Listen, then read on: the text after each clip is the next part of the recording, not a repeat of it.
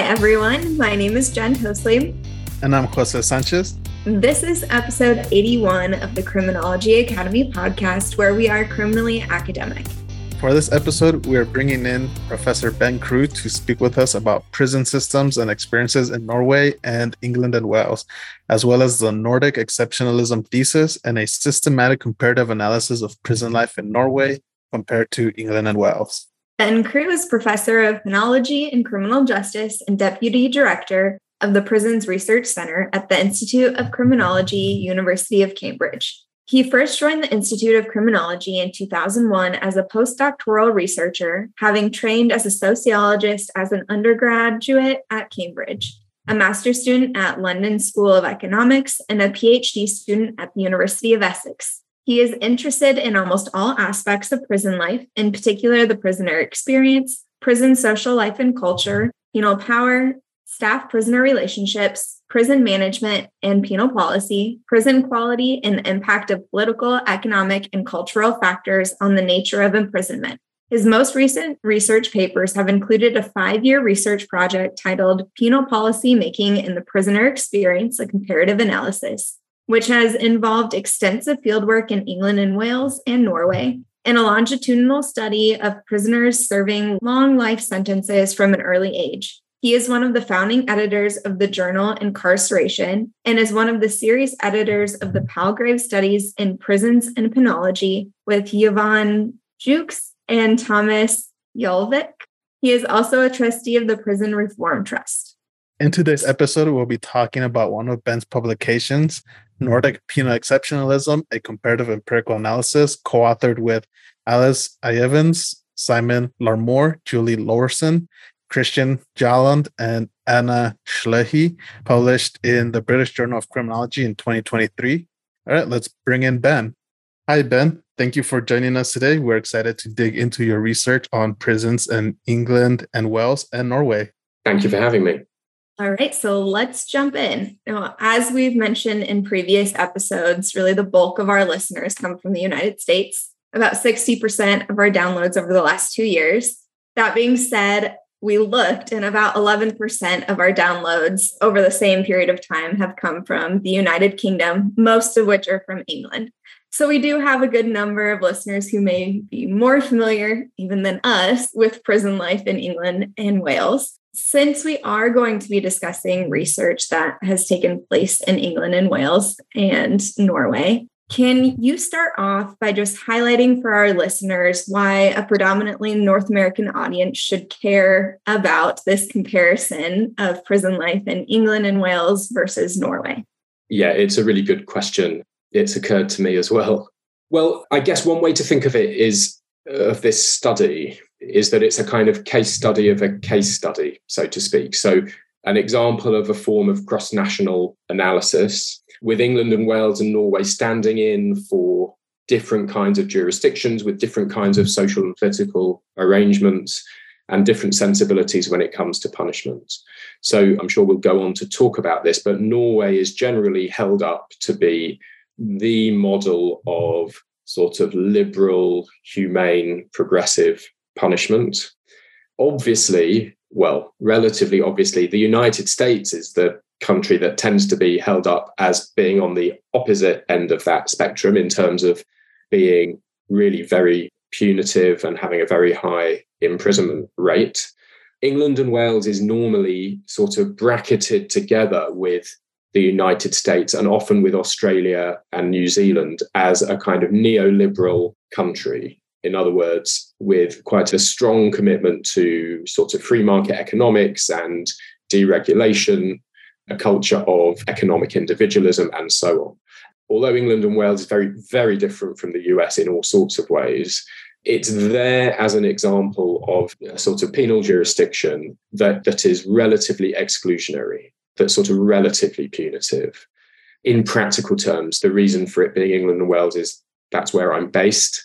I have pretty good and trusting relationships with people in our prison and probation service, which means that getting access to prisons is something that isn't impossible for me, whereas very, very difficult to get access to prisons in the US, certainly in some states. In some ways, you can argue that the United States would have been an even better example. But for all sorts of reasons, England and Wales is the jurisdiction that we picked here. The other reason is that the overall research program on which the article is based, which my study is based, it's an attempt to bring together two different domains of scholarship when it comes to punishment. One is, I think, macro studies, so theoretical accounts of penality, which tend to provide quite a broad sweep analysis of variations in things like punitiveness. And these are studies that tend to use things like imprisonment rates to measure the relative harshness or leniency of punishment, or sometimes look at prison conditions, but don't tend to look at what the experience of imprisonment is like. And then the other domain has the opposite sort of limitation, I think, which is sort of micro accounts of prison life, which tell us a lot about the nature and experience of imprisonment, but are often quite disconnected from the analysis of broader trends and sensibilities. And so Eamonn Carrabine has said that the problem here is that we therefore don't have all that much research that manages to tell us something both about what prison is like and also what it's for. And so this research program that my colleagues and I engaged in was designed to try to meet the call, partly from David Garland in his Sutherland address in 2012, for what he called small n comparisons. In other words, in depth comparison of a small number of jurisdictions with the objective of exploring the connection between policies, practices, and the on the ground experience of imprisonment. I'm slightly contorting what he said. But I guess the point I'm making is that I hope that North American audiences will still be interested in a form of analysis that we don't do completely in the article that we're going to discuss today, but we do in the broader research program that's trying to sort of look all the way through from sort of policy formation down to the everyday life and experience of incarceration. That's a very cool study. I'm sure it has been a long work in progress. Yes, and I should shout out at this point to my colleagues. I wouldn't want anyone to think that I've done this on my own. So this was quite a large research program overall, a five year program of research with my colleagues Alice Ievins, Julie Laursen, Kristian Mjåland, Anna Schliehe. And in terms of some of the work that we're discussing today, Simon Larmour, who, who did quite a lot of the quantitative analysis for us. All right. Uh, to help familiarize our audience with the prison systems in the areas that you discuss in your paper, can you give us an overview of the prison structure in England and Wales, things like the types of facilities, how many facilities, how many people are incarcerated in England and Wales, that sort of thing. Sure. So the reason we're talking about England and Wales rather than the UK is that there is a prison system that is specific to England and Wales. So Scotland and Northern Ireland have their own system. So the reason I keep saying England and Wales is because that's the sort of accurate description of the jurisdiction. There are around 86,000 people in our system in, I think, something like 123 prisons, most of which are run by the public sector, but we have, I lose count now, 16 or 17, I think, that are run by private companies. England and Wales has a very high imprisonment rate compared to most countries in Western Europe. So it's around 133 per 100,000 people in the population. That is higher than places like France and Italy, is almost double the imprisonment rate in Germany. So we're a bit of an outlier within Western Europe. Prisons range from high security down to open prisons. So for men, there are four security categories, there are two for women. And the prison system has not been in a great state for a number of years, I would say, in that maybe for the last 10 years or so, there have been really significant cuts in funding, which mean because the main expense in any prison is staff costs, it means that staffing levels have been cut. Staff are much less experienced. There have been really significant increases in the use of drugs and in violence, both between prisoners and also assaults on staff. So it's a system that's really not in good shape overall. But that's the basic structure of it. And you mentioned a few minutes ago that England and Wales have this neoliberal political economy. How does this play into like the way that the prison system there operates and how prisoners are treated within the system? That's a good question. I think the way it plays out is that countries that tend to define success within broader society in terms of individual economic achievement are also more likely to see people who kind of fail within that structure, by which I mean don't succeed economically and may end up breaking the law. That individuals are seen to be responsible for their own failings, if that makes sense. So, this is not my argument so much as one established by other scholars, but people are punished more harshly than they would be or than they might be in countries with a more collectivist ethos where there might be a stronger sense that that law breaking is not just the fault of the individual, but also reflects something about the faults in society.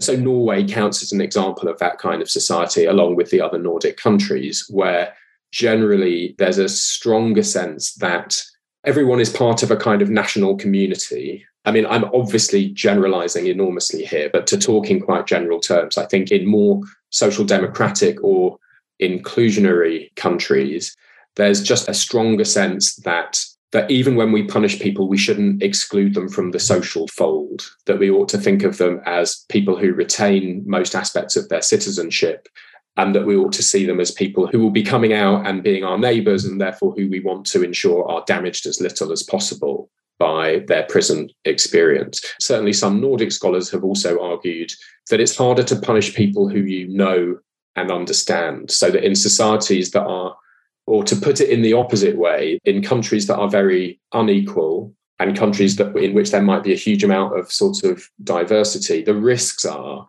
that it's easy to see other people as entirely different or threatening. So I think that's probably the basis of some of the differences. And that that's bound to have an impact on wider sensibilities within society, but also the ways in which we think about and resource our criminal justice systems. Absolutely. Okay, so can you then, you know, you started to get into Norway here and its yeah. kind of political economy. Can you give us the lay of the land as it relates to the structure then of the prison system in Norway? Sure. So the prison population in Norway is around 3,000 mean, obviously, it has a much smaller national population. Mm-hmm. But if we look at the imprisonment rate, it's way lower than England and Wales. So it's around 54 per 100,000 mm-hmm. people in the population. So you'll remember England and Wales is 133. 54 is that's pretty low for Western Europe. It's in the same kind of area as the other Nordic countries. So these are low imprisonment countries, or at least low in terms of the imprisonment rate. One thing that's worth saying is quite a lot of people do kind of go through the prison system in a country like Norway, but they tend to be there for short periods. So sentences are relatively short. So at any one time, there aren't, you know, the, the prison population and the imprisonment rate are relatively low, but quite a lot of people do experience imprisonment. Norway has, I think, around 58 prisons overall. Many of them are very small to a degree that may seem absurd to some North American listeners in that that some prisons in Norway have less than 20 people in them. I think the average is around 70. The largest prison in Norway, which is Oslo prison, I think certainly until recently only had about 400 people in it. Certainly in England and Wales now, a prison of 400 people would be considered very small. I imagine that's true of the US as well. So that's the basic structure of the system. And as I already mentioned, I think Norway is seen as a very inclusionary state in which part of the philosophy of imprisonment is that conditions ought to be as similar to the outside world as possible. So, this is sometimes referred to as the normality principle. And one thing that means is the quality of things like health provision, work, and education within prisons should be equivalent to what's provided to people in the community. And that's something that's often said in other countries too. But I think there's just a much greater commitment to it in practice in Norway than, than one finds elsewhere. And as I mentioned, some of this is about the idea that the prison system ought to be thinking about creating good citizens or creating the kinds of neighbors that you would want to have. And that's quite built into the way prison staff in Norway talk about what it is they're trying to do? Yeah. So as you're saying, the prison or the Norwegian correctional system is really touted, I think, around the world for its humane practices, its normalization of prisoner officer interactions. I've never seen a Norway prison, but if you Google, you know, Norwegian prisons, you can find images of what their typical cells look like. And they kind of look like what I went through in college for a dorm room. So they're nice in quotes but compared to other prisons, you know, they're pretty yeah. nice. You know, I worked on a project in the Oregon Department of Corrections, and some of their administrators and officers did this exchange program with the Norwegian Correctional Service back in 2018.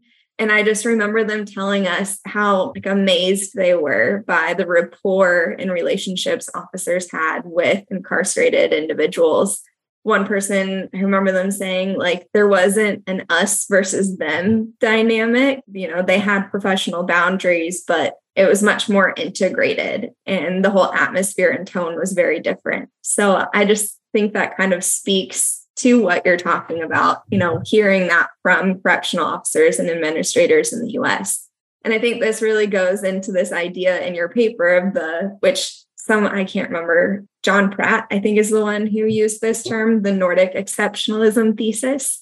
Can you tell us just more about the observations made by Pratt and then Anna Eriksson, Anna Eriksson, that yeah. created this idea of Nordic exceptionalism?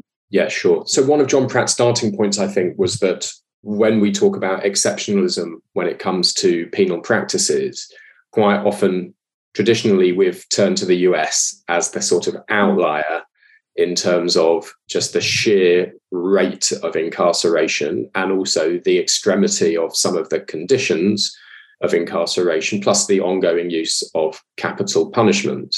That certainly in the global north, the US often looks like it's the exception. But of course, there's another end to that spectrum, which is countries that are unusually mild or humane in their punishment practices. I think what John Pratt and, and John Pratt and Anna Eriksson sort of together in some publications wanted to do was to explore what that more progressive end of the sort of penal spectrum might look like.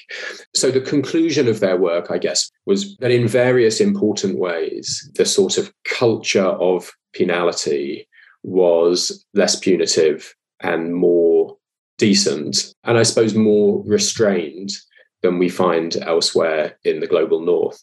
And they assess this in two ways. First, just by imprisonment rates, which are very easy to compare. But secondly, prison conditions, which they define quite broadly in terms of staff prisoner relationships, levels of respect and trust that were shown to people in prison, prison size, conditions and standards, including things like the amount of time out of cell that people had within prison and the quality of their visiting arrangements and so on, but also things like the opportunities for work and education, which I mentioned just a minute ago. And a lot of their work charts the historic and cultural reasons for this culture of this relatively mild culture of punishment. And that includes things like the ethnic and religious uniformity of the Nordic countries, certainly until relatively recently, the strength of their welfare states, the fact that they are relatively equal societies, so that they have never had, they never really had sort of land owning elites. A sense of togetherness brought about by harsh climates, even. So, lots of their work is really about forms of discourse around punishment and penal cultures. So, again, by which I mean a more forgiving and less punitive attitude towards people convicted of crimes. They were slightly less interested in the end in what I would call the lived experience of imprisonment, which in a way is what most of my work has always been about. And so, um, so part of what we were interested in in establishing this research program was sort of probing the Nordic exceptionalism thesis a little further and a little more systematically than John Pratt and Pratt and Eriksson had been able to do. There are some people, particularly those from Nordic jurisdictions, that have levied critiques against Pratt and Eriksson, saying that the Nordic exceptionalism thesis is deficient. give us a little more insight as to what are the critiques that have been levied against Pratt and Eriksson? Sure. Yeah. I mean, I always find this kind of quite funny, which is that everyone thinks of the Nordic societies as sort of milder and more respectful and trusting and humane and so on, apart from Nordic people who have tended, or certainly some Nordic scholars who have tended to push back against the Nordic exceptionalism thesis. I think some of this stems from a tradition of quite critical criminology within the Nordic countries, and therefore a sort of responsibility to point out that prisons in those countries are still very much prison like and shouldn't be romanticized. But the critiques have come from various angles. I mean, one is methodological, the argument being that some of the work that's contributed to the Nordic exceptionalism thesis is a bit methodologically thin. So, John Pratt, in his original articles, which were published in, I think, 2008 in the British Journal of Criminology, that analysis was mainly based on fairly brief visits that he made to prisons in the Nordic countries accompanied generally by prison staff. So, you know, this is very different from the kind of in depth prison ethnography that lots of scholars engage in. And his research wasn't sort of highly systematic in its comparison. So, one of the critiques is, you know, that this might be a relatively superficial reading of what's actually going on in prisons. The second is that the analysis doesn't take enough account of some aspects of Nordic penality that look quite a lot less rosy. So, one is the treatment of foreign national prisoners. A second is the issue of pre trial solitary confinement. So, the Nordic countries tend to make quite a lot of use of solitary confinement among people who have not yet gone to court. And clearly, that's inconsistent with the idea that the system is entirely humane. There are some more complex critiques, I think. One that's outlined very effectively by Peter Scharff Smith and Thomas Ugelvik is that the Nordic societies have always had a tendency to be quite interventionist, that they place the interests of the state above those of individual citizens, and that that results in quite invasive policies, for example, towards drug users, vagrancy, and so on. And linked to this is an argument that we shouldn't be too naive about rehabilitative practices. That rehabilitation, certainly that the line between rehabilitation and something a bit more authoritarian can be quite thin. So that in states that are quite interventionist, the risk is that those states try to sort of normalize people in particular ways. So in other words, that they try to shape people to become particular kinds of subjects. That might be quite suffocating or intrusive or you know it involves the intrusion of the state into your life much more than we might find in some other states. But i think the main critique has been look prisons are still pain inducing institutions. And the accusation therefore has been that some of john pratt's work and pratt and eriksson's work might have overlooked some of the more negative aspects of the system and that we just shouldn't idealize imprisonment in the Nordic countries, if what that means is that we neglect to notice that these are still prisons, that they're not benign or benevolent, that there's a lot of pain and damage going on, even in a system that is purportedly progressive. So you say that some of these criticisms may hold water, but that it's kind of dependent on whether they're absolute or relative. And I think you've started to kind of get into that a little bit, but can you tell us more about what you mean with absolute or relative? Yeah. So my colleagues and I talked about this a lot because it felt to us that some scholarship, what it appeared to do, and perhaps I'm being a bit too reductive here, but some scholarship identified that imprisonment in Nordic countries had many features in common with imprisonment elsewhere, or that prisoners talked about the pains of imprisonment or their frustrations in a way that that corresponded with what people say in other jurisdictions and that this somehow was a really decisive fatal blow to the nordic exceptionalism thesis. In other words look you know here these prisons don't look that different from elsewhere. And that scholarship is really important because of course it is really important to identify the similarities and commonalities and as i say not to think that prisons in the nordic countries are so radically different as to almost be nice places to send people But our feeling was that it was possible, that it was surely possible to say two things at the same time. One is that, yes, imprisonment in the Nordic countries might still be damaging and destructive and in many ways inhumane, but at the same time, that it might be less damaging and less destructive and less inhumane in some quite significant ways compared to elsewhere. And in some of the research, there's a kind of slippage, I think, between claims that feel relative. In other words, is imprisonment in the Nordic countries sort of more milder or more humane, less punitive than elsewhere, and absolute claims about whether we could use those terms at all. I think one could say that that perhaps Pratt and Pratt and Eriksson failed to describe some of the harsh elements of Nordic penality, but their argument was clearly a relative one. And so what we wanted to do was engage in a really solid and systematic comparative analysis.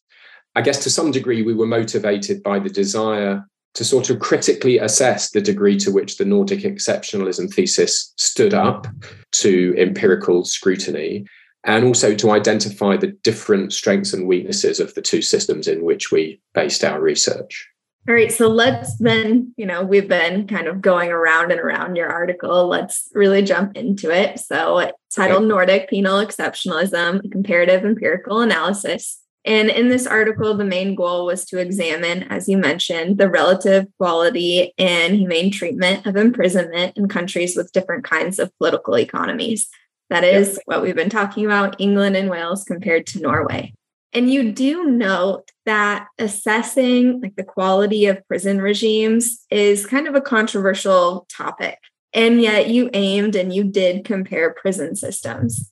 Can you tell us just why is it controversial to make these comparisons and why do you think it is important to make the comparisons even given these controversies? Yeah, I mean, it's possible that that part of the article is more defensive than it needs to be. I think it stemmed from the sense that scholars from a more radical tradition tend to argue or imply that comparisons and evaluations of prisons miss the fundamental point that these are repressive institutions and that the differences between them are, in essence, quite minor, that they're all in the same business of punishment and the infliction of pain, which is that's quite a stark term, but that's clearly what punishment is intended to do. And I think there's a similar point in Foucauldian perspectives, or a related point, which is that what appears to be reform might actually amount to and conceal more effective ways to discipline people. So, so both of those critiques, in a sense, say that sort of try that comparison might be naive or might miss a more important point. And I do have quite a lot of sympathy for some of those arguments. But at the same time, and the reason why we engaged in this comparison, I do find it really essential to try to understand differences.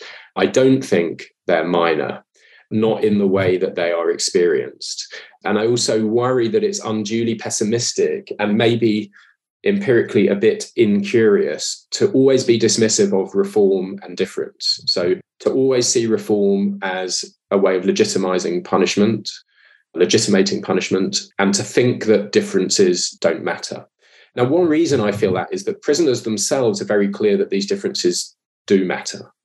Um, in all the work that I've done, particularly with my colleague Alison Liebling, what we find all the time is that people in prison are very good and very sophisticated evaluators of their own experiences. Part of what I mean by that is they're really able and keen to tell you as a researcher that this prison is more decent than that one, that this place is more respectful or less respectful or more damaging than that one. And they're very clear that those differences shape their own experiences and outcomes in some really significant ways. Partly we know that that there's a connection between forms of treatment in prisons and things like suicide rates within prisons. But, but even if we look at other sorts of outcomes like well-being or hope for the future, it does make a difference what prison you're in. So even if, I mean, I think it's obviously true to say that even the best prisons are likely to only have a limited positive impact on a limited number of people. and generally they might cause damage. I think it's also true to say that there's a big difference between the amount of damage caused by the worst prisons out there in any system compared to the least bad ones. So I think there's an argument that is humanistic that takes seriously the fact that some prisons are more or less survivable or destructive than others. And then there's also an argument that is more scholarly in that my colleagues and I are interested in how and why penal institutions differ in terms of how they function and the impacts that they have on people. At face value, it may seem like this comparative prison research might be pretty easy to pull off. You know, some people might think, you know, I'm gonna draw a circle for prison A, draw a circle for prison V, Venn diagram. Let, let's see what shakes out. But after we read your paper, we started to sort of realize that it might not be that easy. In fact, it might be much more complicated. And so for this study, you and your colleagues drew on three methods, sub studies undertaken in England and Wales and Norway, including a longitudinal study of entry into and release from prison among mainstream male prisoners, female prisoners, and men convicted of sexual offenses, semi ethnographic studies of prisons holding men convicted of sexual offenses and female prisoners, and a study of the deepest parts of each prison system. And so for this article, you primarily used the quantitative data while using your observations and interviews to inform the conclusions. Can you tell us more and go into more detail about some of the issues that you encountered in conducting this systematic comparative analysis and so how you went about handling the issues that came up? Yeah, comparison is really hard. No Venn diagrams. No Venn di- Well, you know, I wish the best of luck to whoever does Right. the Venn diagram. The article that we're discussing, in a way, is an attempt to do two things at once. I don't know whether it does that successfully, but one is to report the findings of the analysis, which I think we'll come to in a bit. But the second is to provide a kind of serious methodological reflection about the real complexities of comparing two very different prison systems in very different countries. And I can give you a few examples of those difficulties. One is, for example, prison size is just, I've already mentioned this, it's just really different in England and Wales compared to Norway. And the example we use in the article is Pentonville, which is quite a famous prison, I guess, certainly this side of the Atlantic. It's a very large local prison in London, which means it mainly holds people who have not gone to trial or not yet been sentenced or who are um, serving very short sentences or at the start of their sentence. Well, Pentonville holds 1,300 people. As I mentioned before, the largest prison in the Norwegian system is Oslo. At the time that we were doing our research, Oslo was being refurbished, so we couldn't do our field work there, which meant we did it in Bergen prison. Well, Bergen is Norway's second largest city. But, well, firstly, as a prison, it holds, I think, just over 250 men. And secondly, Bergen is just not the same as London, right? So if you were trying to do a comparison that would meet the requirements of real methodological purists, you would match them on every dimension, every variable possible. Well, you just can't do that because there is not a single prison in Norway. I don't think there would be a local prison, England and Wales, anywhere near the size of Bergen. As I say, just over 250. But what it means is, of course, that means the prison, not just that the size of the prison is different, but also the population is composed in a different way. You know, London is a city of several million people. It's very diverse, very high levels of inequality, and so on. Bergen is quite different. It is a major city in some ways, but the population is under 300,000. It's not as diverse as London, and so on. Secondly, there are differences in the way that the systems are constituted. So, to give an example there, people convicted of sexual offences in England and Wales, certainly men, are held separately from what we would call sort of mainstream prisoners. But that's not the case in Norway. There are some units that only hold people convicted of sexual offences, but generally, people with that offence type are sort of they're integrated within the broader prison population and as you mentioned jose men convicted of sexual offences were one of the groups we wanted to look at but they're being held in very different kinds of conditions so again the comparison is flawed one of the things that meant was, and we kept discussing this, like, what exactly are we comparing? Because I think you have to at least hold something steady and solid. And so, firstly, it meant selecting institutions that might not be directly comparable with each other, but represented typical kinds of institutions within their own jurisdictions. And secondly, we wanted to understand the sort of typical prison experience, for want of a better phrase, for men or women or people convicted of sexual offences within the particular system they were in. But again, it means you're not comparing, or the sense in which you're comparing like with like in our study, it wasn't organized strictly around the institution because they just were a bit non comparable. Some of the other things that were really difficult were to do with things like language and culture we tried really hard not to do something that has been identified as a flaw of lots of comparative studies, which is to sort of we didn't want to build the study on an assumption, you know, that what happens in England and Wales is the norm and what happens elsewhere is somehow deviation from the norm. It felt really important not to do that. But of course, you have to start somewhere.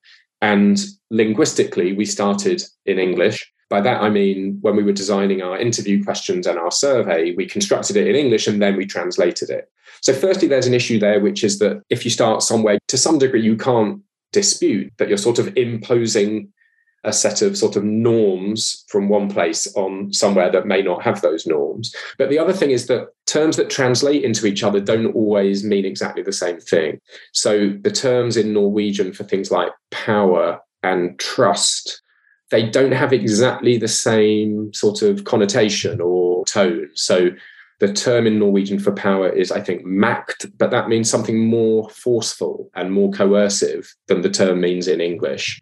The term for trust is rather more formal in Norway than England and Wales. And all of these things have consequences because if you use those words, you're implying something different to people in one country compared to another. There were some other issues, for example, once we had translated our interview questions into Norwegian, we asked a Norwegian colleague to look over it. I should say before that that Kristian Mjåland on the project is Norwegian, Julie Laursen is Danish. So Danish and Norwegian are similar languages. So, you know, they had linguistic competence, of course, but we wanted to run it by a couple of other people. And one person to whom we sent the interview schedule came back to us and said, You've got a lot of questions about how people feel and that feels a bit invasive. And perhaps Norwegians, they might feel that those questions are extremely direct.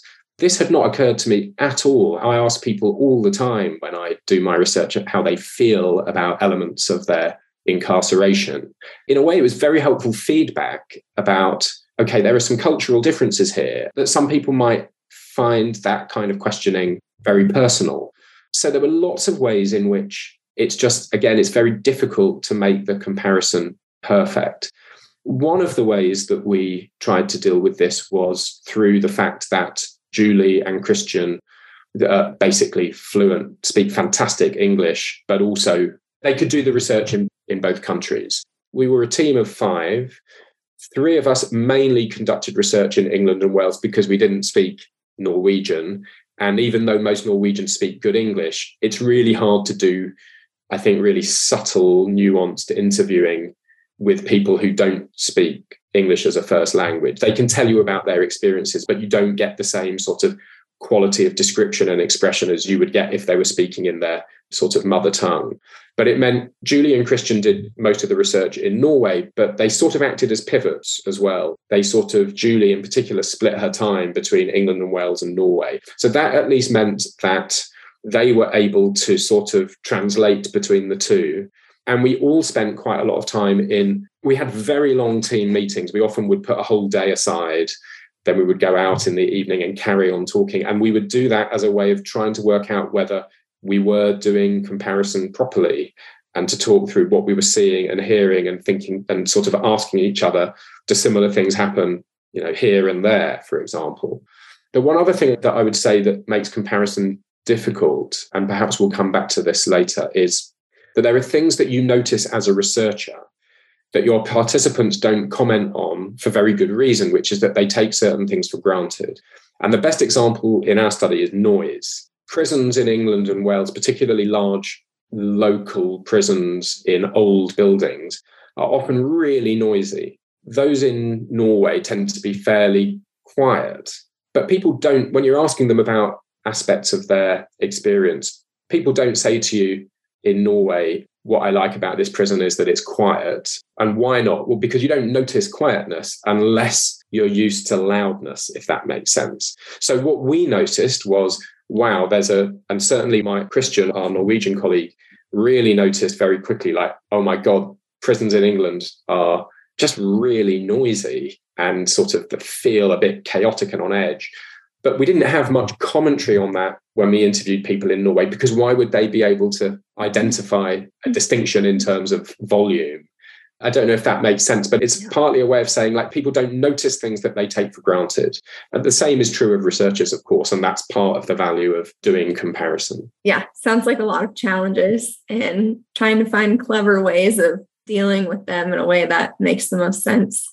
All right, so let's jump into the findings then of your paper. And you first off start off by exploring the overall survey results for England and Wales and Norway, including all of the mm-hmm. incarcerated individuals you sampled, which was, correct me if I'm wrong, but 806 people in England and Wales and 276 people in Norway. And you focused on 13 dimensions that are very linked to this idea of penal exceptionalism including experiences related to humanity, living conditions, staff prisoner relationships, forms of death linked to contact with the outside world, and levels of control and restriction, feelings of psychological intrusiveness, and the degree to which the experience of imprisonment is experienced as punitive and degrading. So, mm-hmm. before we jump into the, your actual results, can you just briefly give us an overview of this underlying conceptual framework that you use for comparing jurisdictions? Yes. So, for a number of years, I've been trying to sort of build up a conceptual framework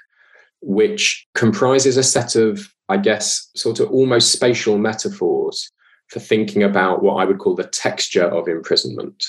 And those concepts are depth, weight, tightness, and breadth. And to try to summarize them briefly, depth is mainly about the relationship between imprisonment and liberty. So it's mainly about things like levels of security and control.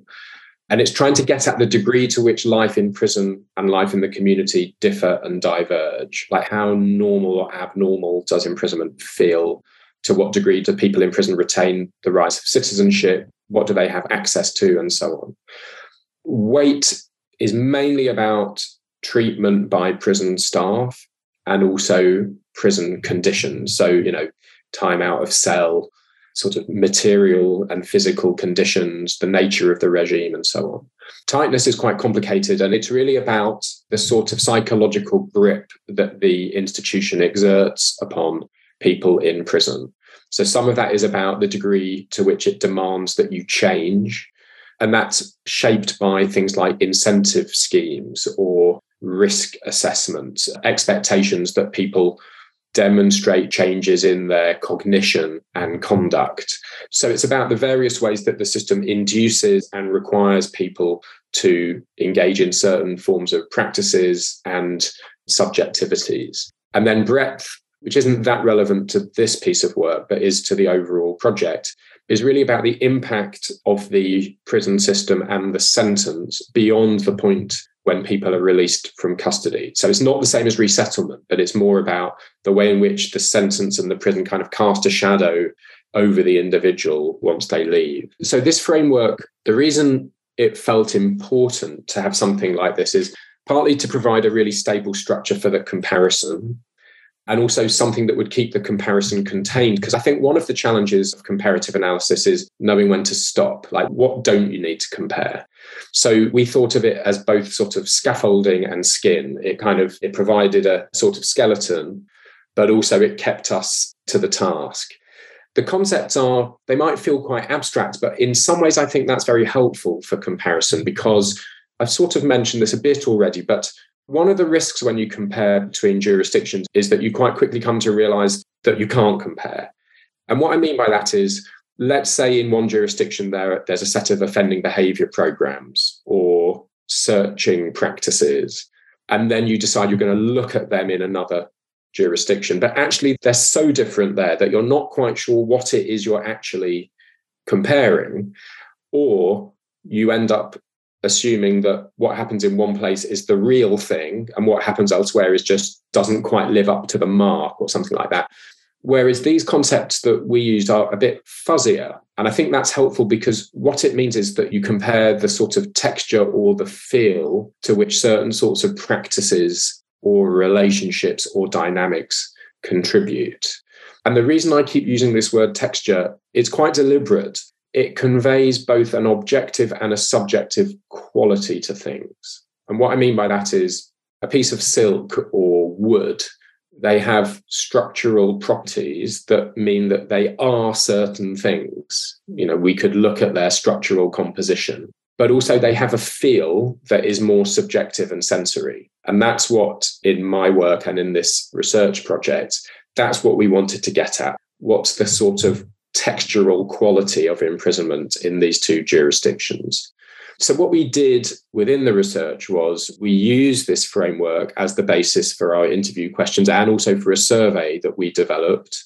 We sort of built up inductively. We then engaged in a form of confirmatory factor analysis to make sure that the dimensions were internally reliable. And so, yes, yeah, so we used this framework in all of the sub studies within the research program as a way of trying to provide a kind of dimensional account of similarities and differences between the two prison systems. All right. So, using this underlying conceptual framework in your initial comparison of England and Wales to Norway, what did you conclude from your results? Did the Nordic exceptionalism thesis ring true, so to speak? Yeah, it did. We found a very clear and consistent pattern that in almost every respect, so on all but one of the dimensions in the study, prisoners in Norway rated their quality of life more positively, or if you want, less negatively than those in England and Wales. And I'm going to give a few examples which I noted down because I think it's just worth getting into the sort of detail of some of this data. So, a few examples. In Norway, 60% of prisoners agreed or strongly agreed with the statement, I feel cared about most of the time in this prison, compared to 29% in England and Wales. In Norway, 66% disagreed or strongly disagreed with the statement, I am not being treated as a human being in here, compared to 48% in England and Wales. 13% in Norway said that they feared for their physical safety, the figure is double that in England and Wales, 26%. Again, very big differences in terms of things, statements like, I have no control over my day to day life in here, or this prison is doing harm to me. So, in all sorts of areas, Norway looks more humane in some really significant ways. But to go back to the point we were discussing just a minute ago, on the one hand, these are really big differences in lots of areas. But in absolute terms, it's still clearly the case that a high proportion of men and women in the Norwegian prison system are saying that their treatment lacks humanity, that they feel unsafe, that the system is harming them. So, again, just to give some examples, because I think spelling this out in terms of percentages is quite helpful. 41% of our sample in Norway agreed or strongly agreed with the statement, This system treats me more like a number than a person. 20% disagreed or strongly disagreed that staff here treat prisoners fairly. And almost a quarter agreed or strongly agreed with the statement, my experience in this prison is painful, and also with the statement, my treatment in this prison is humiliating.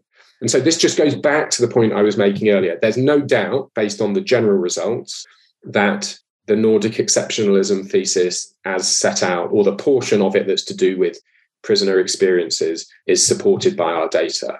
But some of the critiques are also supported, if by that we mean let's not overlook the fact that imprisonment in Norway and let's assume in other Nordic countries still comes with a huge amount of pain and distress and the feeling of being disrespected or humiliated or damaged and so on. So I think it's possible, you know, these things are both true at the same time staying on with the Nordic penal exceptionalism.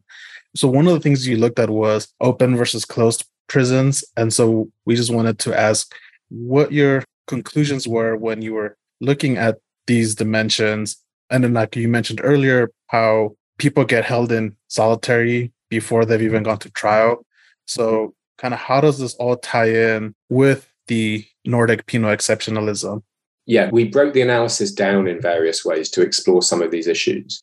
So, firstly, what we found was that the survey findings were much more positive for open prisons in Norway than open prisons in England and Wales. And that helped explain the overall survey results. Because in Norway and in our sample, a much higher proportion of people within prison are held in open conditions. So, by open conditions, I mean prisons where there's a lot more freedom, a lot less situational control, more trust, people going to work in the community, just more normalized relationships. And these conditions, open conditions, are much more positive in Norway than in England and Wales. And as I say, this matters because almost two thirds of prisoners who come into the Norwegian system once they're sentenced are immediately placed in open conditions. It's just much more normal to spend either some or all of your sentence in open conditions in Norway than it is in England and Wales, where whatever happens in the system here, when you come into prison, you start off in a closed, fairly secure establishment. So these results help to explain quite a lot of the differences that we found.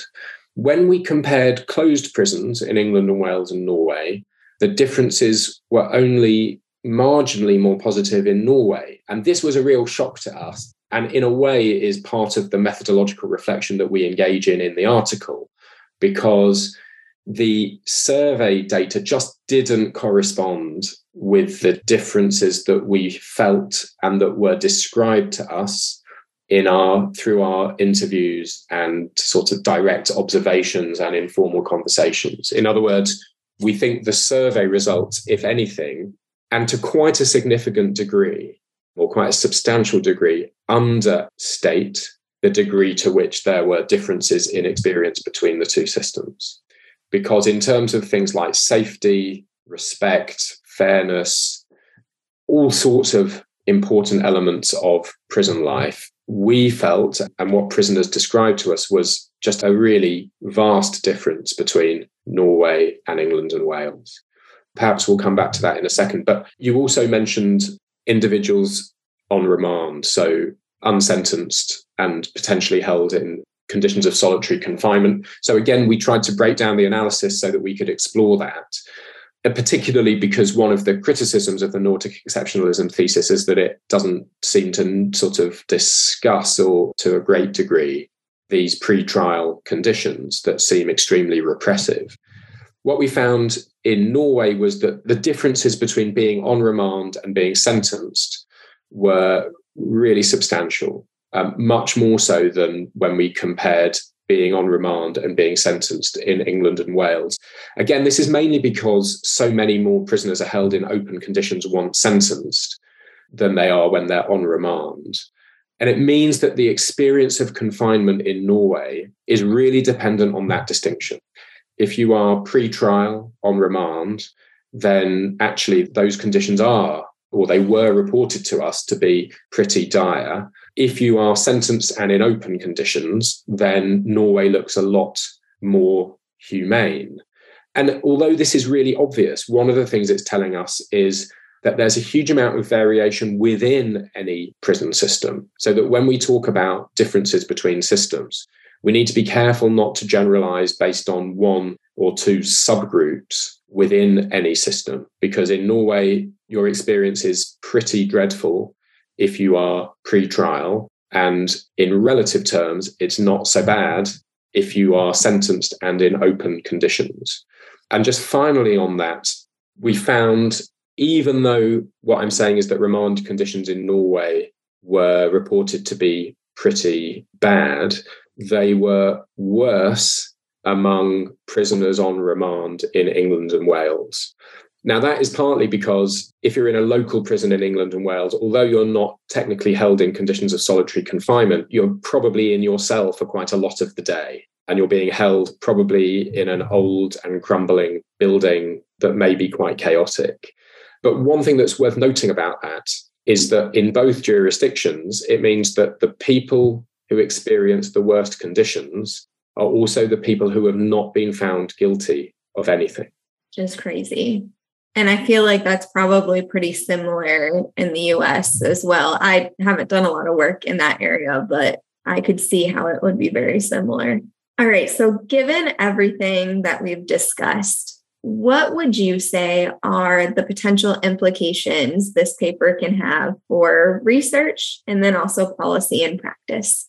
Gosh, there's a lot to cover. I guess in terms of research, I mean, one thing is that I hope that the framework itself provides a basis for comparison that other people might use. It still needs a lot of work. And I think that certainly if we looked beyond the global north, and I'm sure within it, there are dimensions we could add to it quite productively. But one, I guess the point I'm making there really is I, I hope the framework is useful beyond this particular study. Um, I guess I hope that the findings help explain differences as well. But this is partly about the different composition of a prison system, so the way it's organized, and partly about different kinds of staff prisoner relationships and forms of treatment. So that in Norway, staff are less punitive, they're more compassionate, they tend to see prisoners as human beings with flaws rather than as sort of lesser subspecies. And there's a greater commitment to people maintaining their ties with the community and making their time productive and so on. So there are some of the implications, but not at a very high level, come from just the basis of the findings. And perhaps I should just move on to talk about this question you raised of policy and practice, which is to say, I think there is a lot that we can learn based on what I've just recounted, which is that there are some ways in which we could be more like Norway. So, prison officers in Norway are trained for much longer. Their social status within wider society is higher than in England and Wales. Their pay is higher, relatively speaking. There's a stronger orientation to a kind of social work form of practice. There's much less cynicism. So, Thomas Ugelvik, who didn't work on this project but is a good colleague, very close colleague, said to me, and he was right you just probably won't hear the same kind of super cynical, super punitive attitudes towards prisoners expressed in Norway as you hear in lots of other places. And, and that proved to be true. But also, Norway has small prisons with small units. So staff really get to know the people they're working with. They talk together, they often eat together. I think that's one of the things that when US correctional officers go over to Norway occasionally, they cannot believe that people in prison are cooking and they are trusted with knives, and then they sit down and eat with officers. This is really normal in Norway, and it's seen as a really key part of constructing productive relationships. And also, I think the focus on in Norway is on minimizing harm and damage. So that's really the underlying basis or perhaps the underlying outcome of the normality principle. But one of the things we ended up concluding is that much of the difference between the two systems isn't about, it's not just about what is provided to people in prison, it's also about a commitment to doing as little damage to people as possible when they're inside. The only other thing I want to say is, in a way, to place some brackets around this idea that we should just be more like Norway. Because occasionally, when people say, well, let's just be Norway, it's terribly naive. Norway is just a really different kind of society in all kinds of respects. You can't just become a different kind of place. And my colleagues and I often found this a bit frustrating. I think this is the trope that you find quite often in sort of media reporting like, let's just be Norway you can't be the same as somewhere else. Norway has its own history and culture. It's a very different kind of society. It's a high trust society with a strong welfare state, but you can't just transport an entire system or transpose it onto another, if that makes sense. So, again, I'm saying two things that might sound inconsistent, but as I say, one is be more like Norway. And on the other hand, don't pretend that you can be Norway. Eight. Yeah. Well, oh, Jose, do you have something? Oh, no, I was just going to quickly say uh, there's a distinction of be more like versus be that. Yeah. Right? Yeah. So, yeah. like, what pieces of this can we take that we can also apply without trying to become a clone. And people are doing that. So I should have mentioned this already, I think. But certainly the example of this that I know best is the work that Jordan Hyatt and Synøve Andersen are doing at, I think it's SCI Chester in Pennsylvania, where they have a unit that they call, I think they call it Little Scandinavia.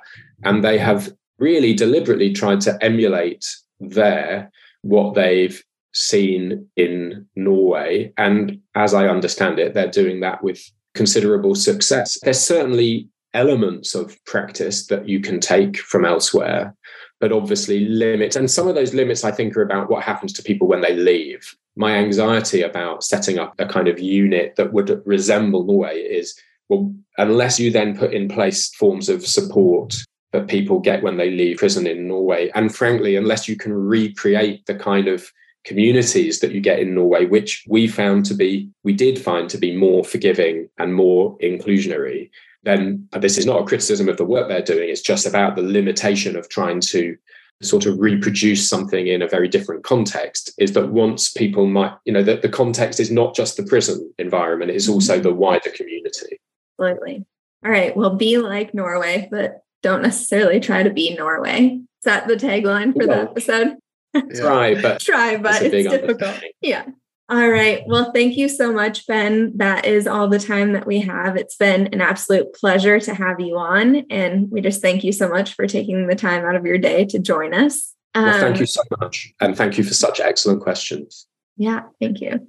If anyone wants to reach out and talk to you more or find out more about your work, where is the best or what's the best way for them to get a hold of you?